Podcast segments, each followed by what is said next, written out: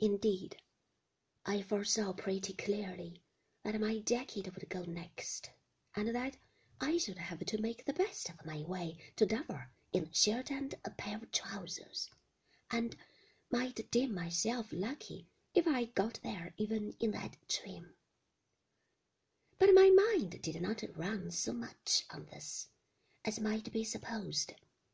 Beyond a general impression of the distance before me, and of the young man with the donkey cart having used me cruelly, I think I had no very urgent sense of my difficulties when I once again set off with my ninepence in my pocket.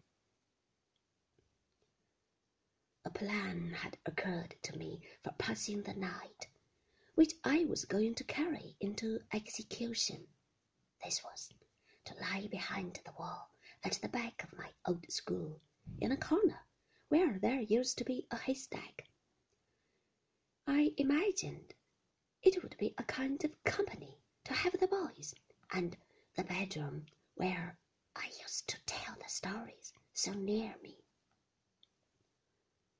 Although the boys would know nothing of my being there, and the bedroom would yield me no shelter. I had had a hard day's work, and I was pretty well jaded when I came climbing out at last upon the level of Blackheath. It cost me some trouble to find out Salem House, but I found it, and I found a haystack in the corner, and I lay down by it, having first walked round the wall looked up at the windows, and seeing that all was dark and silent within. Never shall I forget the lonely sensation of first lying down without a roof above my head